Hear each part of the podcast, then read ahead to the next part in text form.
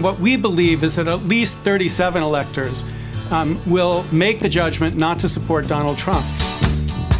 Um, wait, what? That's what he said. Well, I don't know why I came here tonight. Oh, that's one reason. I got the feeling that something ain't right. Maybe not. I'm so scared in case I fall off my chair. And I'm wondering how I'll get down the stairs.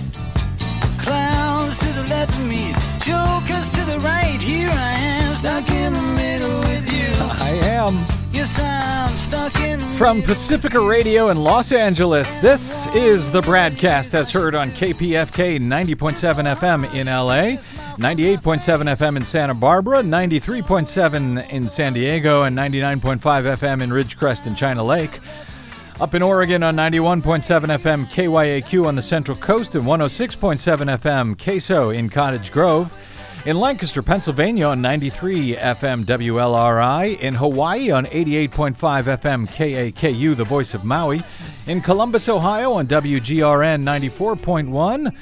In Palenville, New York on 102.9 FM WLPP. In Bellingham, Washington on KZAX 94.9. And in Minneapolis, St. Paul on AM 950 KTNF, the progressive voice of Minnesota. We're also heard streaming coast to coast and around the globe on the Progressive Voices channel, on Netroots Radio, Indie Media Weekly, FYI Nation, NicoleSandler.com, Radio Free Brooklyn, GDPR Revolution 99, Detour Talk, Radio Monterey, and Radio Sputnik, blanketing planet Earth five days a week.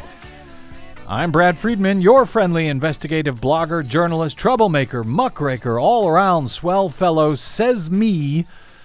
If not you, from bradblog.com. Thank you for joining us. Boy, oh boy. All right, let's start here. Writing at Time magazine this week, Geoffrey R. Stone, the Edward H. Levi Distinguished Professor of Law at the University of Chicago, explains. In only two elections in American history has the Electoral College awarded the presidency to the candidate who lost the national popular vote. In 1888, it awarded the presidency to Benjamin Harrison over Grover Cleveland. And in 2000, it awarded the presidency to George W. Bush over Al Gore. But in those two elections, Harrison was behind in the popular vote by only 94,000 votes, or 0.8%, and Bush was behind in the popular vote by only 540,000 votes, or 0.5%. Neither of those situations comes even close to Trump's loss by almost 3 million votes and by a full 2% of the popular vote, notes Geoffrey Stone at Time magazine this week. As you probably know by now, the U.S. does not select its presidents by popular vote. Uh, if so, Hillary Clinton, who reportedly uh, received almost 3 million more votes than Trump, would be uh, preparing to move into the White House next month. Instead, the Electoral College votes on December 19th. That's this coming Monday. And they vote theoretically based on the winner of each elector's state. According to the results, as reported from November 8th, Donald Trump should receive the votes of 306 of those presidential electors to 232 for Hillary Clinton. It takes a majority of the electors, 270 or more, to win the presidency. Now, according to the U.S. Constitution, however, the electors can vote for anybody they want. They don't have to vote the way their states uh, uh, did under federal law. Uh, as one of the U.S. Uh, founders, Alexander Hamilton explained in the Federalist Papers that the Electoral College was designed to ensure, quote, that the office of president will never fall to the lot of any man who is not in an eminent degree endowed with the requisite qualifications. The point of the Electoral College, Hamilton explained, was to preserve, as he described, quote, the sense of the people, while at the same time ensuring that the president is chosen by electors, quote, most capable of analyzing the qualities adapted to the station. In other words, for good or ill, the Electoral College, this really strange way that the U.S. selects its presidents was meant to be a bulwark against uninformed populism as feared by the founders. That and an insistence by smaller states to retain outsized power in exchange for ratifying the U.S. Constitution. Uh, that is why we don't elect presidents by the national popular vote, essentially, in this country, but by a number of electors representing each state. Now, during the several hundred year history of the U.S., states have adopted schemes that allow the voters of each state to choose which electors will vote at the Electoral College based on the popular vote in each state. Some states have adopted laws penalizing electors for voting in a different way than their state's popular vote was tallied. But it's been very rare in our history for that to actually occur, and penalties range from uh, small fees uh, to time in jail to uh, schemes largely untested in federal court that result in the immediate resignation of an elector if he or she votes in contradiction to the particular state's chosen presidential candidate. Now, you've likely heard by now that a group of presidential electors, mostly Democrats, calling themselves the Hamilton electors, have said that they will not vote as their states have voted. Uh, as noted, uh, while some states make that illegal, the presidential electors who have publicly announced their intention to vote counter to their state have so far said they don't care about those penalties. They don't care about those fees. They will pay whatever the fine or face whatever legal consequences are prescribed by their states for breaking their pledge and becoming so called faithless electors. Harvard constitutional law professor and uh, very short time 2016 Democratic presidential candidate Lawrence Lessig has uh, offered to give free legal advice and support to presidential electors who are not uh, who are considering not voting for the presidential candidate selected by their state this year. So far, just one Donald Trump elector, guy by the name of Christopher Suprun, a paramedic in Texas, has publicly uh, so far, he's the only one to have publicly announced he did this last week that he felt Trump was unfit to become president and thus he could not, in good conscience, vote for him next Monday when the Electoral College officially casts its vote. Writing in a New York Times op ed last week, Suprun, uh, who says, as a firefighter, he was part of the response to the September 11 attacks 15 years ago, declared Donald Trump has, quote, failed to unite America and drives a wedge between us. He does not encourage civil discourse, but chooses to stoke fear and create outrage. This is unacceptable. Suprun cites Hamilton's Federalist Papers uh, and and the argument that the uh, Electoral College is meant to quote determine if candidates are qualified, not engaged in demagoguery, and independent from foreign influence.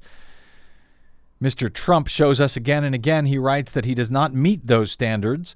Given his own public statements, it isn't clear how the Electoral College can ignore these issues, and so it should reject him, Suprun says. I owe no debt to a party. I owe a debt to my children to leave them a nation they can trust. The election of the next president is not yet a done deal, he notes. Electors of conscience can still do the right thing for the good of the country. Presidential electors have the legal right and constitutional duty to vote their conscience. I believe electors should unify behind a Republican alternative. Writes Chris Suprun last week in the New York Times. Chris Suprun, a, uh, a Republican elector who is supposed to vote for Donald Trump, says he ain't gonna. He cites uh, as a Republican alternative, for example, Ohio Governor John Kasich and says that he prays his fellow electors will do their job and join with him, adding, 15 years ago, I swore an oath to defend my country and Constitution against all enemies, foreign and domestic. On December 19, I will do it again. Again, that was a, a Republican elector from Texas, Chris Suprun, writing in the New York Times last week. Now, earlier in November, a different Republican elector, also from Texas, concluded that he could not, in good conscience, vote for Trump either, but instead of planning to vote against him, that elector resigned his role as an elector.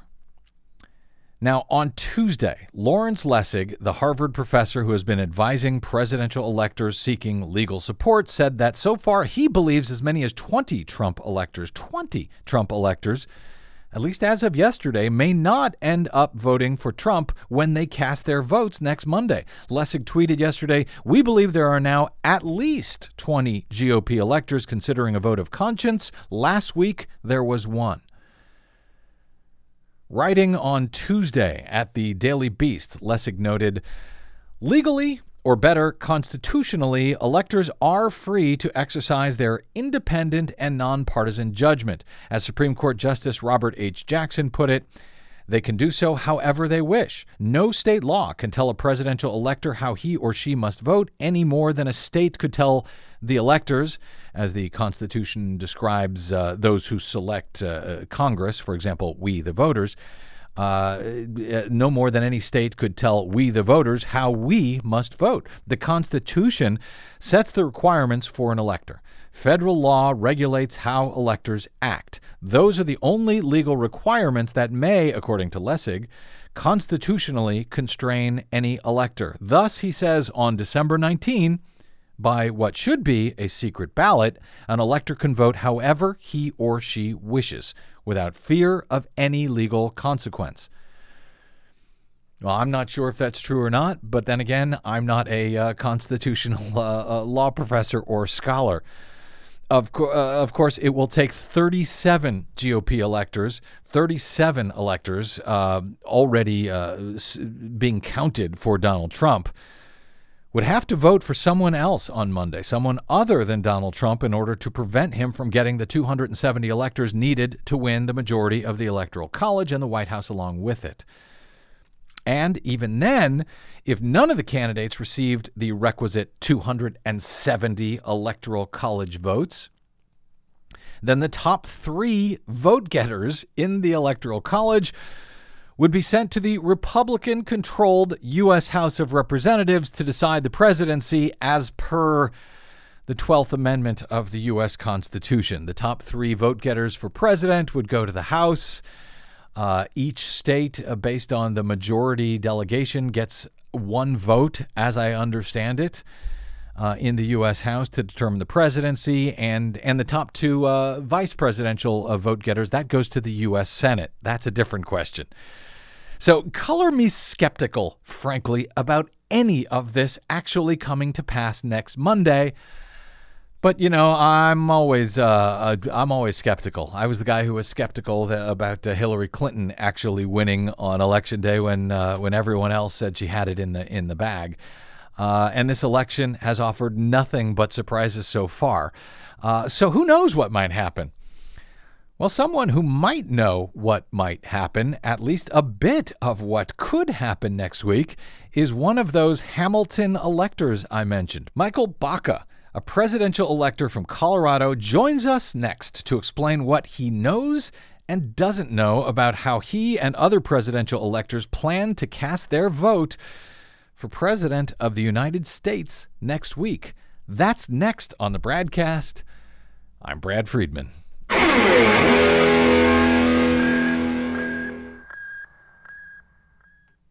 Hi, this is Desi Doyen from the Green News Report and the BradCast. What the public hears on the public airwaves matters. At the BradCast, we do our best to bring you accurate news and analysis on the issues that actually matter, and we do it all independently without corporate or political influence. But we can't do it without you, now more than ever. Please help us stay on your public airwaves by going to bradblog.com/donate to help keep us going. That's bradblog.com/donate and thanks. Don't be afraid of your freedom.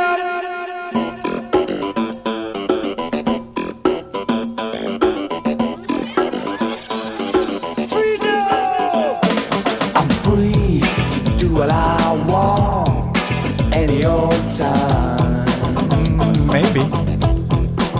I said I'm free to do what I want any old time.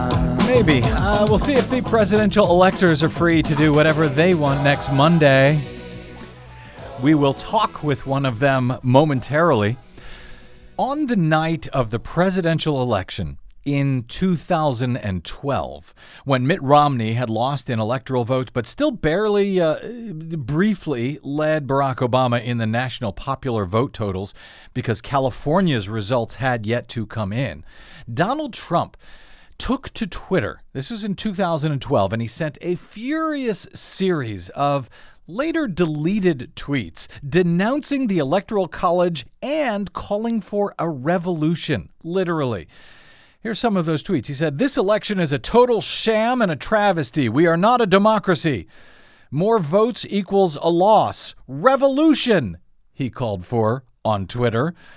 Let's fight like hell and stop this great and disgusting injustice. The world is laughing at us, he said. We can't let this happen. We should march on Washington and stop this travesty. Our nation is totally divided. Remember, at this time, uh, Mitt Romney was leading in the popular vote uh, over uh, Barack Obama, who had already uh, received the electoral votes that he would need to win the Electoral College. Trump went on to say, The phony Electoral College made a laughing stock out of our nation. The loser won. He said, Obama lost the popular vote by a lot and won the election. We should have a revolution in this country. That was Donald Trump then. And now, of course, uh, Hillary Clinton has won the popular vote by some 3 million votes. And now Donald Trump is singing a different tune about the Electoral College, uh, tweeting uh, just after the election day, a week or so after, he said, The Electoral College is actually genius in that it brings all states, including the smaller ones, into play. On Monday, as discussed in the previous segment, the Electoral College will finally cast its votes for president in 2016. Remember, when you vote on Election Day, you're actually voting for the presidential electors for each candidate, not for the candidates themselves. The electors, according to the U.S. Constitution, may vote for whoever they like, though some states uh, penalize electors for not voting for the candidate determined by a majority of the state's voters on Election Day. Yesterday, Lawrence Lessig, the Harvard constitutional law professor who offered free legal support for electors considering voting against Donald Trump, said that while just one Trump elector, Christopher Suprun of Texas, has come out publicly to state he would not vote for Donald Trump on December 19, there may now be as many as 20 also planning to do the same. We believe there are now at least 20 GOP electors considering a vote of conscience, Lessig tweeted this week. Last week, there was one. Lessig spoke on Meet the Press Daily with Chuck Todd on Tuesday about the legal, constitutional, and moral obligations of the presidential electors. What the court said in Ray versus Blair was the, that while the states could not legally force electors to vote one way or another, they were free to create a moral obligation to say that they would pledge to vote one way or another. And I think that's the right uh, rule. They can't be forced by law, but they have an ethical, moral obligation once they take the pledge. And they must vote that way unless there's an overriding moral reason not to vote that way. And the disqualification or the failure of a candidate to live up to the qualifications um, would be one such reason. Uh, and that's exactly the issue that's raised by this election. The Electoral College was made for this election precisely. Unless there's an overriding moral reason to not vote that way. Lessig went on to say, based on his conversations with electors, the uh, the number could actually be higher than the 20 so-called faithless electors choosing to vote against Donald Trump. Now, color me very uh, skeptical about all of this, but if 37 Trump electors decide to vote against Trump, and all of Hillary Clinton's electors decide to vote for her. Some have said before the election that they would not. Then the decision on who will be the next president of the United States goes to the U.S. House of Representatives, as Lessig explained. What we believe is that at least 37 electors um, will make the judgment not to support Donald Trump. And if that happens, then of course it goes to the House, and the House has to pick among the top three candidates. Uh, a week ago, there was one Republican elector who had come out and said that he was not going to vote for Donald Trump. What we believe, surveying the three groups that I'm aware of that are advising and supporting Republican electors, is that there's at least 20 right now. Some tell me that the number is higher than that. It should be more like 30, but I feel confident saying there's at least 20. Now, of course, if they don't get to 37, I doubt any of them, beyond uh, the one, Chris Suprun, who's actually come out in public, is going to vote against Donald Trump. But if the number gets to 40 or around 40, then I think you're going to see a very interesting dynamic as they see there's a reason for them to exercise their con- the vote of conscience, which I think they are all struggling with right now. Uh, okay. As many as 40? Really? Well, I told you on election day not to believe anyone or anything being predicted about the election itself, and that uh, given this crazy election cycle, anything could happen. That certainly came true when Donald Trump was declared the winner of the election on election night. And even over the past couple of weeks, as Green Party uh, presidential candidate Jill Stein filed for unprecedented, if almost completely obstructed, so called recounts in three states. So, could another surprise be in store for next Monday? When the Electoral College meets to cast its votes for President of the United States, joining us now is one of those electors, though not an elector bound to vote for Donald Trump. Micheal Baca is an elector from the great state of Colorado, and he's one of the Democratic electors, part of a group calling themselves the Hamilton electors who, because this election has not been bizarre and full of surprises enough, has stated that uh, they plan to vote for a Republican alternative to Hillary Clinton in order to help encourage Republican presidential electors to do the same and not vote for Donald Trump. Okay. Micheal Baca is a former U.S. Marine, honorably discharged, studying for his master's degree on education and human uh, human relations. And he is taking on Donald Trump. He is a national delegate to the Democratic National Convention. And who knows how he might vote on Monday? Well, maybe he does. Micheal Baca, sir, welcome to the BradCast. Hey, thank you so much. Uh, it's, it's, an honor to be here. Yeah, and you have stated, uh, great to have you. you you've stated uh, publicly that you will not cast your electoral vote for Hillary Clinton, if I understand it, uh, because your hope is that somehow this will encourage Donald Trump electors to also not vote for him. Is that still your uh, thinking, and did I describe it accurately? Uh, I believe you had an accurate description. So, you know, on December 19th, 538 individual people not numbers on a map, not computer generated, not Wolf Blitzer numbers. 538 people will be casting a ballot for president of the United States of America. I believe that uh, by reaching across party lines, um, I am putting my country above my party, and I may not agree ideologically on what the Republicans stand for, but Donald Trump is a clear and present danger to our to our republic. And I, I believe that it is imperative in this election that we do exercise our, our conscience and our moral judgment to ensure that we don't have anyone influenced potentially by foreign councils, uh, by foreign leaders, into our councils, um, as Alexander Hamilton will discuss in Federal 68. Now, you say you're reaching across party lines. Are you in touch with other electors, uh, not just the Democratic ones in Colorado, but uh, uh, other electors, Republican electors from other states? I've spoken to Republicans in a handful of states. Um, I have not spoken to all 538, uh-huh. um, but I've spoken to a fair bit amount.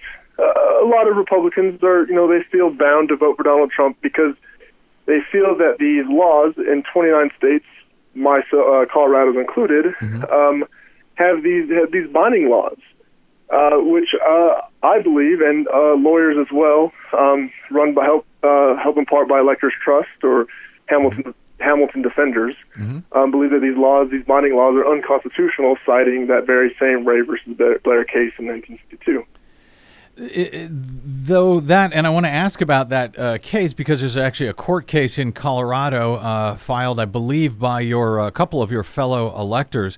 But when you say you've been uh, talking to some of them on the Republican side, uh, do you get the same sense that Lawrence Lessig seemed to uh, offer?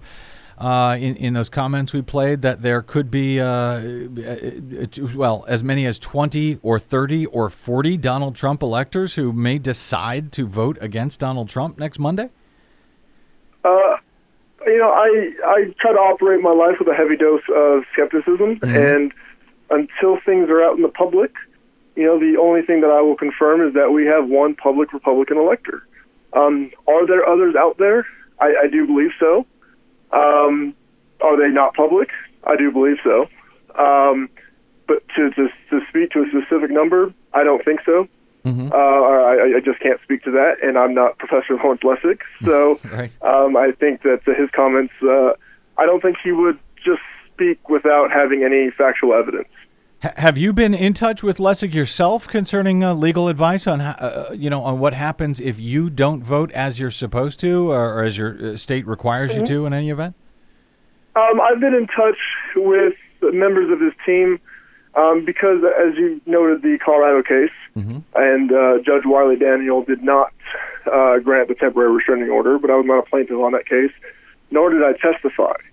And one of the things that I, I really want to bring into light that wasn't talked about in that case is Professor Akhil Amar from Yale. Mm-hmm. I've been in consultation with him, and one of his legal theories, or he's one of the foremost experts on constitutional law, and he believes that in light of extraordinary evidence, after the voters voted on November 8th, gives us the moral authority to then vote against how our, our states voted. So I'm referring to mm-hmm. either the the increased uh, show of force from uh, from China um, by flying nuclear uh, by flying planes with nuclear weapons uh, over the South China Sea, or the Russian influence and the uh, ties that the uh, Washington Post article uh, brought out. But I would want to note that those were unnamed sources as well. So I'm Right. going to hold skepticism to everything. Uh, the, the speaking of this uh, case in Colorado, as I understand this week, and, and you may know more than I do here, but uh, I believe a federal judge has ordered the uh, presidential electors in Colorado, that would be you, uh, among them, uh, to vote for Hillary Clinton, or else. I guess you you you face uh, you, Face you face uh, yeah face a penalty. What's the penalty in Colorado if you don't vote as you're supposed to? And uh, you know, well, let me first ask you about the penalty. What would be the actual penalty if you don't uh, vote for Clinton? The penalty, if I was to be prosecuted, which I, I don't feel would be likely, um, would be thousand dollars and up to a year in county jail.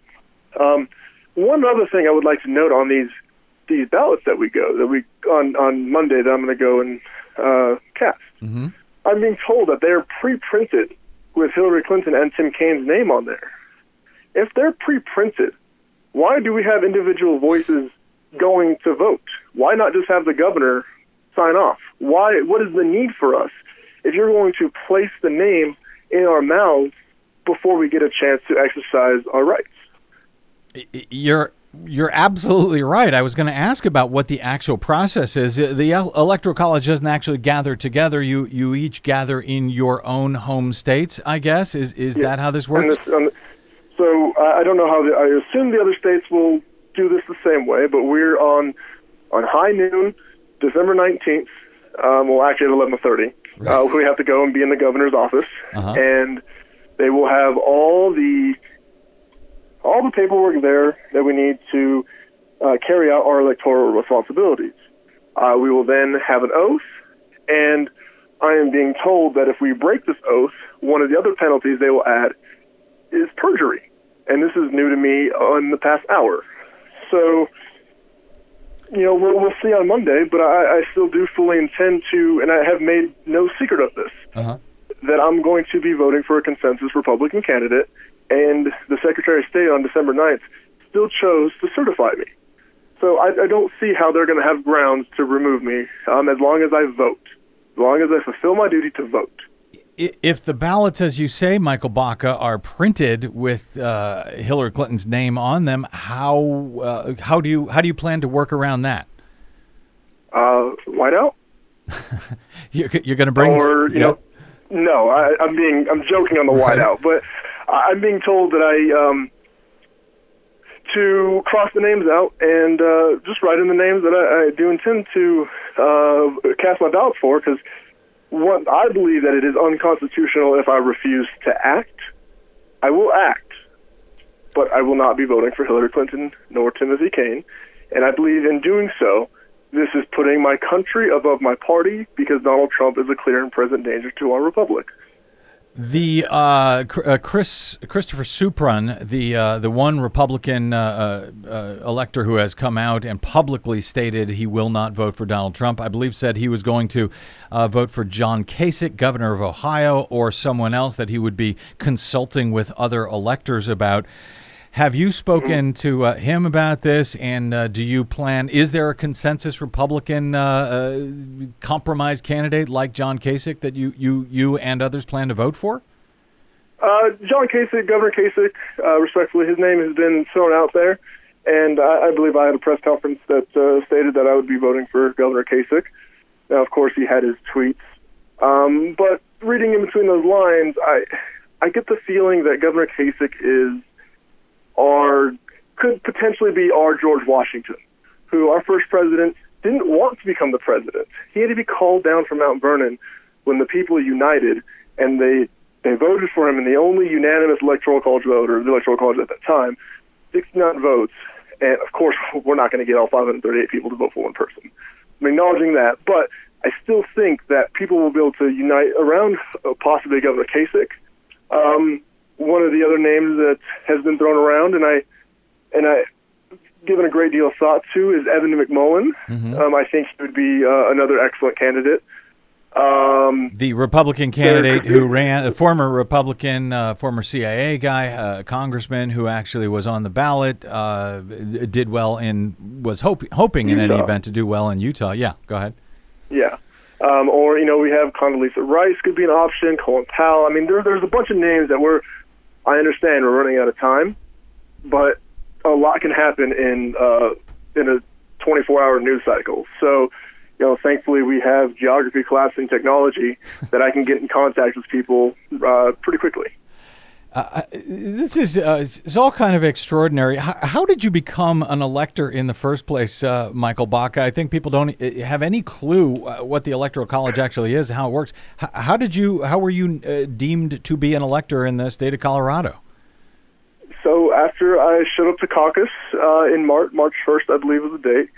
Um, I was given paperwork or emailed paperwork by the private party, the private Democratic Party here in Colorado. Mm-hmm and I filled out the paperwork to be a state delegate, a national delegate, and a national elector, and I think a county delegate as well. And I didn't have any intentions to, to run, to, to do any of this, to be a national delegate or be an elector, unless I'd be the only one. Well, a week before the county convention started, when we voted for Congressional District 1's national elector, um, I was approached by a group of local progressives, and they said, Would you be willing to vote for the Democrat when the Democrat wins. Mm-hmm. Well, or Hillary or Bernie. Mm-hmm. I'm a, I was a Bernie Sanders national delegate, um, and I strongly believe in his message of unification. And uh, I, I, I was like, sure, I'll run. No one else mm-hmm. wants to do it. I showed up. Um, I walked around, shook some hands. People voted on me, and I became an, an elector elect. And I was not elected as an elector until Colorado went blue, and the Democratic slate won on November 8th, which was the election of the electors. Mm-hmm. The immediate election for president isn't until December 19th. Uh, now you're a former Marine, and, and I know you spoke a bit about this, but uh, what are your misgivings about taking this oath, being elected by the people, fairly elected, uh, presumably by the people, taking an oath to vote the way that they've been uh, that they have directed you to? But then not doing uh, not doing so when the electoral college votes on December nineteenth. How does that square with your uh, with your oath as a as a Marine? So before I earned my title as a Marine, and when I was at the MEP station, I swore an oath to protect and defend this country against all enemies, foreign and domestic. That is an oath that I live by. Um, like I said, I was a Marine, mm-hmm. and honor, courage, commitment semper fidelis, always faithful. These things are very important core values into me.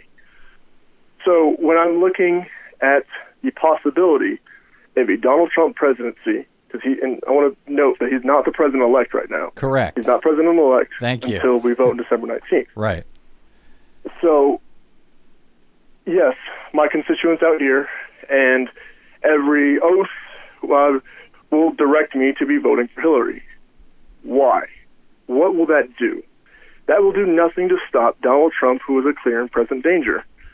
I, I do believe by putting my country above my party, I'm actually getting a better deal for my constituents out here in Colorado because I was elected to represent them to then cast the ballot. Well, ultimately, the goal of the Democrats was to stop Donald Trump. That's why they chose to nominate Hillary Clinton at the Democratic National Convention. And Donald Trump won. However, I do believe that there are enough Republicans out there that find Donald Trump to be enough of a threat, in addition to the extraordinary information that has been made available after the election on November 8th and but before December 19th, that gives me the moral obligation, the moral duty, and the the freedom uh, to vote against Hillary Clinton and cast my ballot for a Republican. And I also want to note, and I apologize, but I want to note that I have spoken to um, a crowd of about 200 congressional district one electors, or not electors, uh, constituents Right. at a at a function, and I told them many of you voted for Hillary Clinton, and you and when you voted for Hillary Clinton, you voted for me. Now I'm not going to be voting for Hillary Clinton, and I got a round of applause because they understood what I'm trying to do, and so I don't think people will be upset. Of course, there will be some, but you know, in politics, you can't please everybody, right? Well, I I know who would be upset is supporters of Donald Trump if things don't go the way they're planning. One of the things that I've heard as we brought this up is uh, that there would be uh, riots in the streets if Donald Trump is not uh, elected by the Electoral College, and if it uh, the matter has to go to the U.S. House of Representatives to be decided. Uh, what is your thoughts on that? What would happen in the streets if your plan plays out? If you you know as you hope, if the electors do not give Trump 270 votes. Is is is that a concern? The, the reaction would would there be riots in the streets? I mean, I would assume there's going to be some protest, and we have all we have the freedom to protest. Um, I have heard things far worse, and there could be a civil war. So then, my response to this is, why then give these people the power once they become the presidency and they're already threatening? For example, when Donald Trump sends out a tweet to the uh, union leader of Carrier, and then his followers start to threaten and attack this individual what happens when he actually has power? That is all the more reason, to, I believe, to stop Donald Trump before he takes office. He's going to have control of a media network now. He's going to. He has Steve Bannon as his chief strategist. The alt right, and I want to say worse things, but you know that's the politically correct term at this point in time. And this alt right movement, um, which is, I, I think, disgraceful, is uh, is only going to feel more empowered. So that is all the more reason to stop him before he takes office. Because once you stand up to Donald Trump, like uh, Christopher Suprun has done, he doesn't go after Chris Suprun. He's only going after the electors who haven't spoken up yet. And uh, I think that's something to pay attention to. Have Have you heard from uh, uh, from voters, from uh, politicians, from the public, uh, basically pressuring you uh, one way or another uh, concerning your vote? No, I mean I've had you know online threats, which I don't take you know just take it in stride. Um, no one's pressured me uh, to do what I'm doing, and I I believe that I am perhaps a unique Democrat that is truly willing to put my party or put my country above my party. And this isn't about party politics. This isn't about, um, as Judge Wiley Daniel said, a political stunt. I actually take a great deal of offense to that. Um, this is about doing what is best for the country, and I believe a more responsible Republican is that option. I'm not trying to overturn the vote of the Electoral College because that's the current game we have. So the Electoral College vote won, even though Secretary Clinton won the popular vote. You will not find 37 Republicans to give up power of the White House to any Democrat, much less Secretary Clinton. So the next best option to defeat Donald Trump, unite around a responsible Republican, and uh, I think that we'll, uh, I think we'll prevail on Monday. I know you can't uh, uh, speak to specific numbers, but uh, you really think you're going to prevail? We could be looking at a, at a at a, at a big surprise on Monday, uh, Micheal. Well, we were in, we were all in for a big surprise, and I'm not trying to throw you into the we, but Yeah. most of us were into a, in, in a big surprise November 8th. Um, heck, when the Cubs won the World Series, I think we're all in for a big surprise. So, uh, you know, surprises happen. This is uh, the year 2016, and uh, if there's a time in history, um, I believe that this is the time. I believe we're in a different situation than uh, Bush versus Gore because we have this technological infrastructure that you know we can collapse geography when we speak um, and and share ideas in a in a much faster, more efficient way than in 2000. Um, and I think that if this continues along, where you have this, uh, you have a potential demagogue taking office, that we could see this again. Um, so I, I'm quite confident that uh, the American people will put their country above their parties and will uh, will prevail at the end. University of Chicago, uh, Chicago law professor Geoffrey Stone wrote about the electors this week and said if they do not award the presidency to Donald Trump, they will, of course, be condemned by Trump and his supporters and accused by them of destroying our democracy. That will be ugly. But he said this is where John F. Kennedy and Profiles in Courage enters the picture.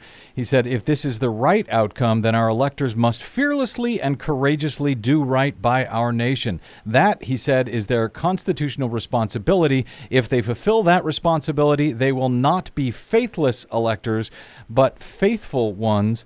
Our nation will be proud of their courage, their sense of responsibility, and their integrity, and they will have fulfilled the most fundamental vision of our founders. That was Geoffrey Stone.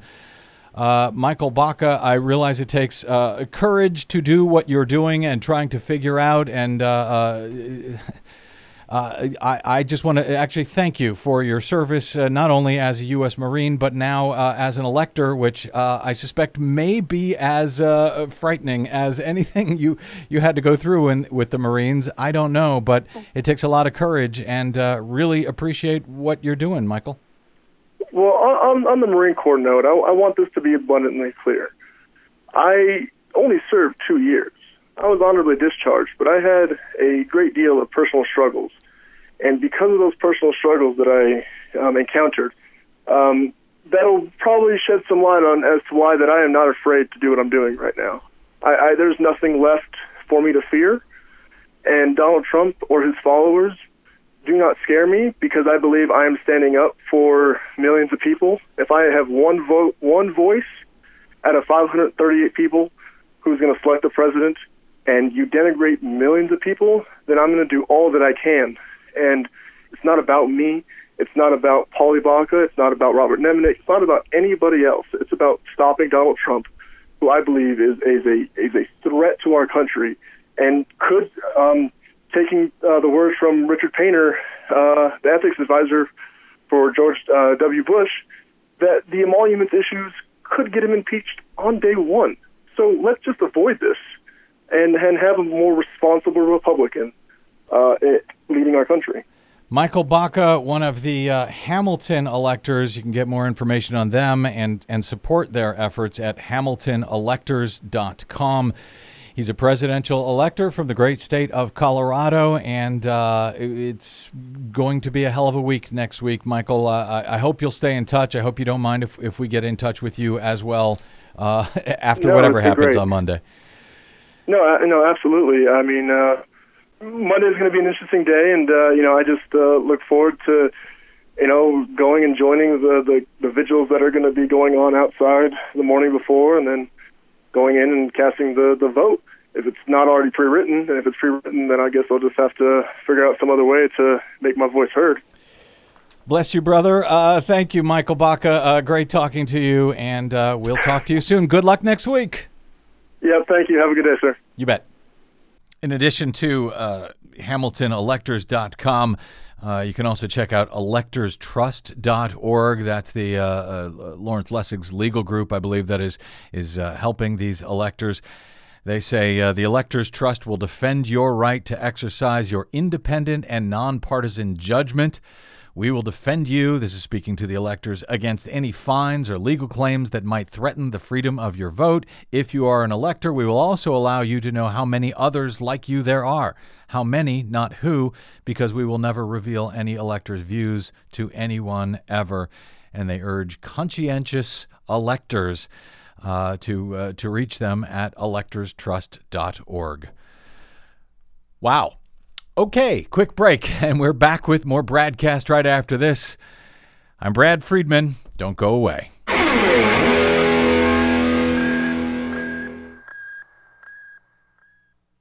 Hey, this is Brad. Remember me, the guy who was warning you about Donald Trump from the day he entered the race, when the rest of the U.S. media were telling you his candidacy was a joke, that he'd never win, and that Hillary Clinton had it in the bag.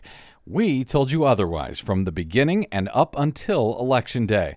Well, we may have been right, but we still don't have corporate or foundational support. We still rely on you to stay on your public airwaves please stop by bradblog.com slash donate to support the work that Desi Doyen and I do every day.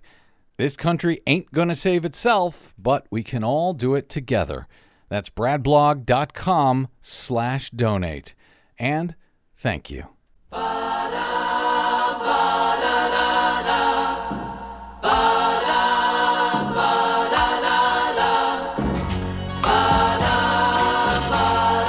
Monday, Monday, so good. We'll see how good it is to anyone. Welcome back to the BradCast. Brad Friedman from bradblog.com. Wow. Uh, uh, just wow. Uh, that was uh, kind of amazing, Desi Doyen. Oh, The- oh yeah, I agree. It's like we're all suddenly getting a very, very deep and important and crucial civics lesson in how government works. Or doesn't work, and this Or could doesn't work. completely go away on Monday, and it means absolutely nothing. Uh, but you know, I, I've been following this story closely. I know early on. Uh, there was uh, one of the fastest growing petitions, according to change.org, ever. Uh, a petition that was filed to ask uh, the electors to vote for Hillary Clinton instead, claiming that she won the popular vote, etc. Uh, it had quickly over four million. I haven't looked at back at it lately. Over four million uh, uh, uh, signatures on that petition. But uh, you know, you got Lawrence Lessig out there saying these things, saying, I mean, he's talking to these people at Electors Trust, and he's saying he at least twenty. He seemed to let slip in that uh, clip on MSNBC we played earlier that there could be thirty or forty. Well, and that was my my concern or my question really was, you know, well, if these Democratic Hamilton electors vote for a Republican rather Mm-hmm. than Hillary Clinton, doesn't that hurt her chances on getting to 270? And you know, he did kind of address that. Well, what what Lessig was talking about specifically was GOP electors Right. not voting for Trump, uh, and what Micheal Baca and the Hamilton electors are doing is trying to say, "Hey, see, we'll do it too. We'll go to the." We'll go to the brig with you uh, by voting for someone else to give them uh, courage to to to do what these guys, in any event, uh, consider to be the right thing. We tried, by the way, to get in touch with Chris Suprun, the one Republican elector who has so far come out and said he won't vote for Trump uh, down in Texas. Have not been able to get in touch with him. Yeah, he's a little buried, I think, Uh, under well, don't say quite a- buried. He's busy. He's busy. Busy. That's right. Okay, Be we'll say that. Um, yeah, uh, a lot of people obviously want to talk to him, uh, but the sense that I'm getting is that a lot of these guys, uh, men and women, are not saying so publicly, but they're going to just show up and not vote for Donald Trump on Monday. Yeah, and hey, you know, it's just the fate of the world and all that. Kind of unbelievable. I also, by the way, loved. Uh, thank you, Micheal Baca, for noting that Donald Trump is not the president elect yet. Drives me absolutely nuts when we see the media referring to uh, Donald Trump immediately as president elect. No, Donald Trump has not yet been elected. So thank you, Michael Bach, Ba- Baca, for noticing that. Uh, he will not uh, be elected until the electors cast that vote if they uh, vote uh, 270 uh, electors for him. Brother. Okay. Well, we'll we'll be following that story, I suspect. Uh, in the meantime, a follow up from yesterday's uh, uh, program when we spoke with uh, Joe Romm about this uh, disturbing uh, questionnaire that had been sent to the Department of Energy by the Trump transition team, asking for a list of uh, of staffers, scientists, contractors, etc., who had been engaged in climate science. Uh, are you now, or have you ever been a climate scientist? Right. Was the way I uh, described it yesterday. Someone replied back to me uh, to say, first they came for the climate scientists, But I did not speak up because I was not a climate scientist. and uh, now the uh, Trump team has uh, told CNN uh, that the questionnaire was not authorized or part of our standard protocol. The person who sent it has been properly counseled. Note they don't identify who that person was, and they don't say that the person has been fired or let go for doing that. He or she, I guess, has just been properly counseled. Uh, do you accept that explanation, Desi? Oh, that of it was course not, not. authorized? Um, I'm I'm I'm pretty sure that that was not specifically authorized. I mean, that makes sense. The transition team is, you know, pretty much all Heritage Foundation people for the most part, and I'm sure that they have their own ideas about what will happen and what they need to do to get everything set up and lay the groundwork, as it were. But I no, I, I don't I don't buy it. I'm sure that that person has been counseled to, hey, don't do it out loud. Don't do it so loudly. But The- keep going. The uh, the questionnaire to the Energy Department uh, asking for a list of employees uh, who had attended UN meetings on climate and those who attended meetings for the Interagency Working Group on the social cost of carbon, which is used by the Obama administration to determine the impact uh, of infrastructure projects and reducing carbon pollution. Uh, they had also asked uh, the, uh, the the DOE to um, which programs are essential to meeting the goals of President Obama's climate action plan.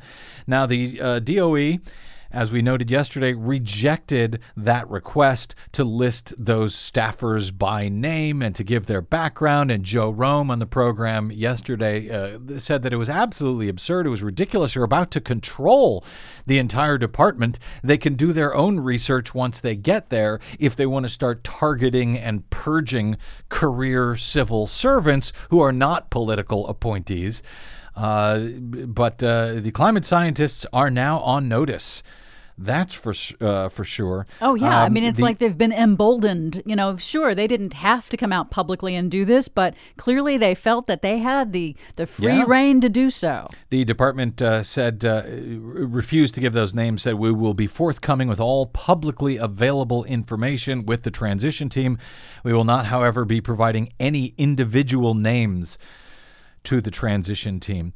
Uh, but today, Democrats on the House Energy and Commerce Committee and on the uh, House Oversight Committee sent a letter to Mike Pence, who is uh, in charge of the uh, Trump transition team. They sent a letter uh, asking for a copy of the questionnaire and other attempts to identify certain staffers in other departments. Oh dear. Not sure what that's all about, uh, reading that letter, but um, yeah, there you go. Very troubling. Uh, and uh, that letter was sent from Frank Pallone, a Democrat from New Jersey, uh, uh, Congressman Elijah Cummings, uh, Democrat on the Oversight Committee. Uh, we'll keep our eyes on that. All right. Also, here very quickly Massachusetts, Massachusetts Attorney General Maura Healey has called on ExxonMobil CEO Rex Tillerson to answer questions about whether his company hid what it knew about climate change now that Donald Trump has announced Tillerson as his choice uh, to lead the State Department as Secretary of State. Now that he's been nominated, uh, the Massachusetts AG told the Boston Globe uh, Tillerson should absolutely answer the questions that we have been asking for months now. And this is the opportunity to come clean and produce information from the documents.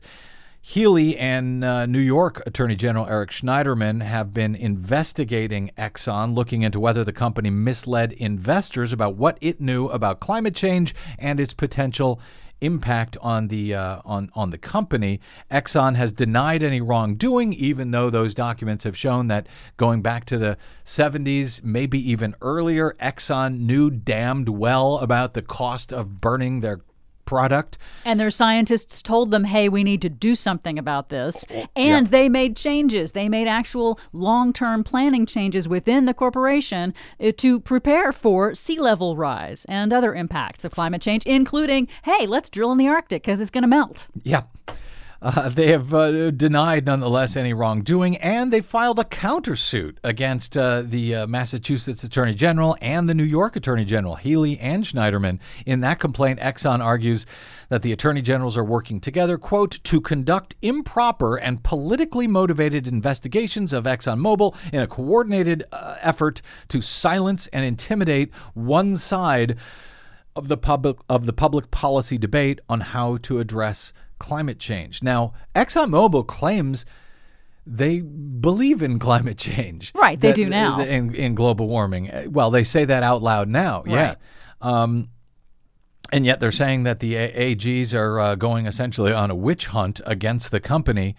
Uh, trying to silence the public policy debate, the, the public policy debate that ExxonMobil secretly put millions of dollars uh, to these denier groups and uh, you know to, to And politicians, and politicians Republicans, to say that uh, climate change is a is a hoax. There is no such thing as global to warming, undermine the science, fear, uh, to sow fear, uncertainty, and doubt. even though they knew better. Yes. for decades. Right. So it's Uh, not that the yeah. attorney general, attorneys general, are trying to silence public criticism. It's that Exxon does not want to talk about this.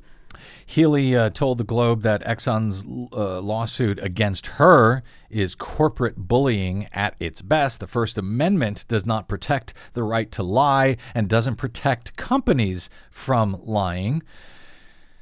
Uh, I'm just concerned that Exxon is a company that seems to think it doesn't play by the same rules as everyone else. Mr. Tillerson has spent his entire career at Exxon. In my experience, she said, in seeking responses to inquiries from our office has been distressing. I think it reflects on the company and it reflects certainly on its leadership.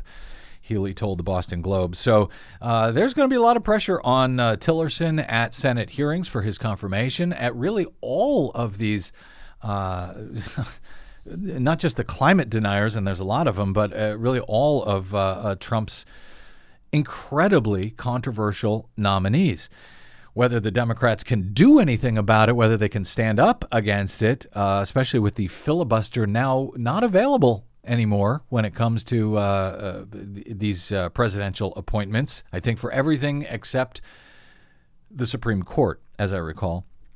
Uh, it's unclear, you know, they can uh, raise hell, they can ask questions, but it's unclear what they'll actually be able to do about it during these hearings. Very quickly, uh, this is all related. Um, uh, an email uh, from uh, Stephen to bradcast at bradblog.com. Uh, Stephen W. says, Longtime listener, continue to enjoy the show daily. My big question is who will be the opposition leader or leadership? Where are these people? As you know, millions of us are scared and motivated to oppose Trump and his dangerous team and ideas, but we need leaders. No one has stepped up to capture the public sentiment and energy. Can you spend time helping to focus on this topic? Thanks and keep up the great work, uh, Stephen. Uh, yeah, there are no lead. There are really no leaders stepping up on behalf of the Democrats uh, to say how to move forward, uh, to to send the message on how they intend to move forward. At least no clear leaders. Yeah, there are that some doing that are trying. I mean, there's the uh, you know uh, Keith Ellison, the running for the Democratic National Committee chairman. Um, but beyond that, it seems like even if there were people trying to move forward, they're getting drowned out by the constant drumbeat of crazy out of the Trump transition. Getting the media to pay attention to this, I think, is is also key. there has definitely been a there is a leadership vacuum on the uh, on the Democratic Party side. That's for sure, if not the progressive uh, side itself. And it's been about a well, at least well over a month since the election. Okay. Anyway, we got to get out. My thanks to our producer, Desi Doyen. Thank you, Des, as always. To Micheal Baca of HamiltonElectors.com. Wishing them luck next week. Good Lord. And my thanks to you for spending a portion of your day or night with us. If you missed any portion of today's program, you want to hear that interview with, uh, with Baca, you can download it at bradblog.com for free or at your favorite uh, podcast site like iTunes, etc. You can drop me email. As I said, I'm bradcast at bradblog.com, and I'm on the Facebooks and the Twitters at the Brad Blog. That's it. Until we meet again, I'm Brad Friedman. Good luck, world.